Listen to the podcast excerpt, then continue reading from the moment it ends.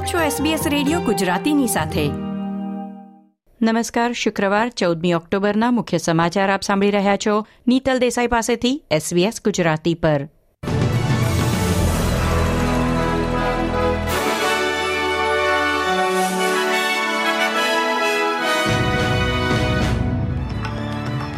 આજના મુખ્ય સમાચાર, ઓસ્ટ્રેલિયાના ત્રણ રાજ્યમાં ભારે વરસાદને પગલે નદીઓ છલકાઈ. પૂર પીડિતો માટે સરકારી સહાયની જાહેરાત. આજથી કોવિડ નાઇન્ટીન ચેપગ્રસ્ત લોકો માટે પણ આઇસોલેશનનો નિયમ સમાપ્ત. વર્તમાન અને ભૂતપૂર્વ ક્રિકેટરોએ ડેવિડ વોર્નર પરનો પ્રતિબંધ ઉઠાવી લેવાની અપીલ કરી.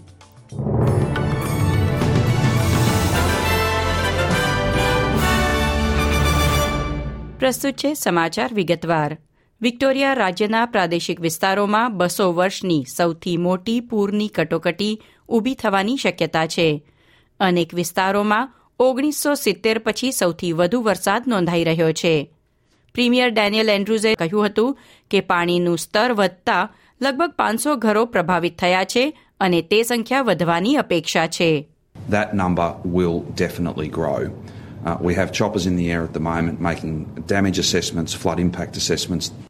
ઘર છોડી સુરક્ષિત સ્થાને ખસી જવાની સૂચના હેઠળ સ્થળાંતર કરી રહેલા લોકોને તાજેતરમાં બંધ કરાયેલ મિકલેમ કોવિડ ક્વોરન્ટાઇન સુવિધામાં અસ્થાયી આશ્રય આપવામાં આવી શકે છે. પ્રીમિયરે જણાવ્યું હતું કે વિક્ટોરિયનોએ આઠ અઠવાડિયા સુધી પૂરની અસર માટે તૈયારી રાખવાની છે.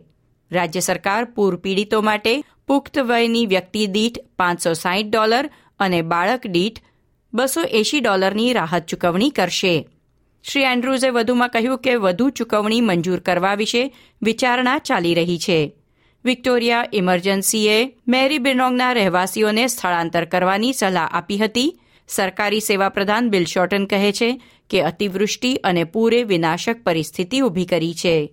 Sadly, records are being broken which haven't been seen since the 70s in the case of my home area of the Maribyrnong River. ટાઝમેનિયામાં છેલ્લા ચોવીસ કલાકમાં રેકોર્ડ પ્રમાણમાં વરસાદ પડ્યો છે.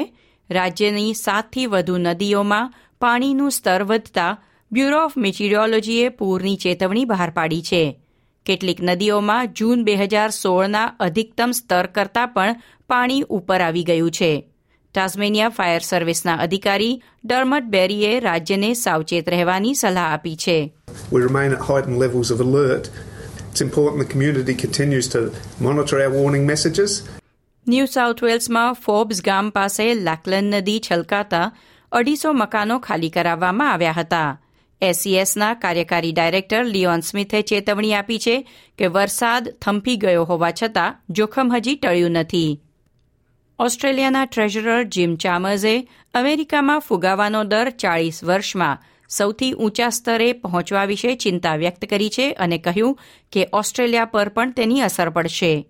શ્રી ચામર્સ જી ટ્વેન્ટી નાણામંત્રીઓની બેઠકમાં હાજરી આપવા વોશિંગ્ટનની મુલાકાતે છે.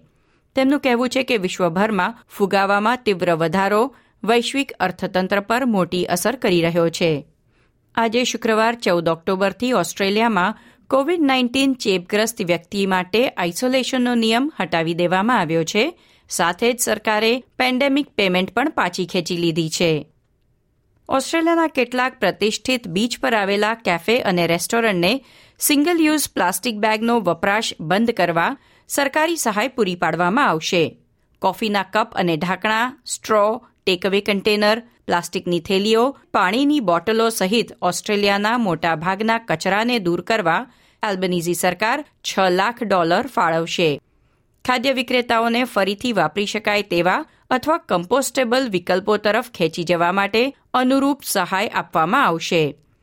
ડેવિડ વોર્નર પર મુકાયેલા પ્રતિબંધો પર ફેર વિચારણા કરવા આજે ક્રિકેટ ઓસ્ટ્રેલિયાની એક બેઠક યોજાઈ છે. બે હજાર અઢારમાં બોલ સાથે ચેડા કરવા બદલ તેમના નેતૃત્વ પર આજીવન પ્રતિબંધ મૂકવામાં આવ્યો હતો. કેટલાક વર્તમાન અને ભૂતપૂર્વ ખેલાડીઓએ આ પ્રતિબંધ હટાવી ડેવિડ વોર્નરને વન ડે ટીમની કેપ્ટનશીપ સોંપવાની અપીલ કરી છે. ક્રિકેટ ઓસ્ટ્રેલિયાના મુખ્ય સચિવ નિક હોકલીએ કહ્યું કે ખેલાડીઓની અરજી પર વિચાર કરવામાં આવશે. આ સાથે આજના સમાચાર સમાપ્ત થયા. લાઇક શેર, કોમેન્ટ કરો. એસબીએસ ગુજરાતીને ફેસબુક પર ફોલો કરો.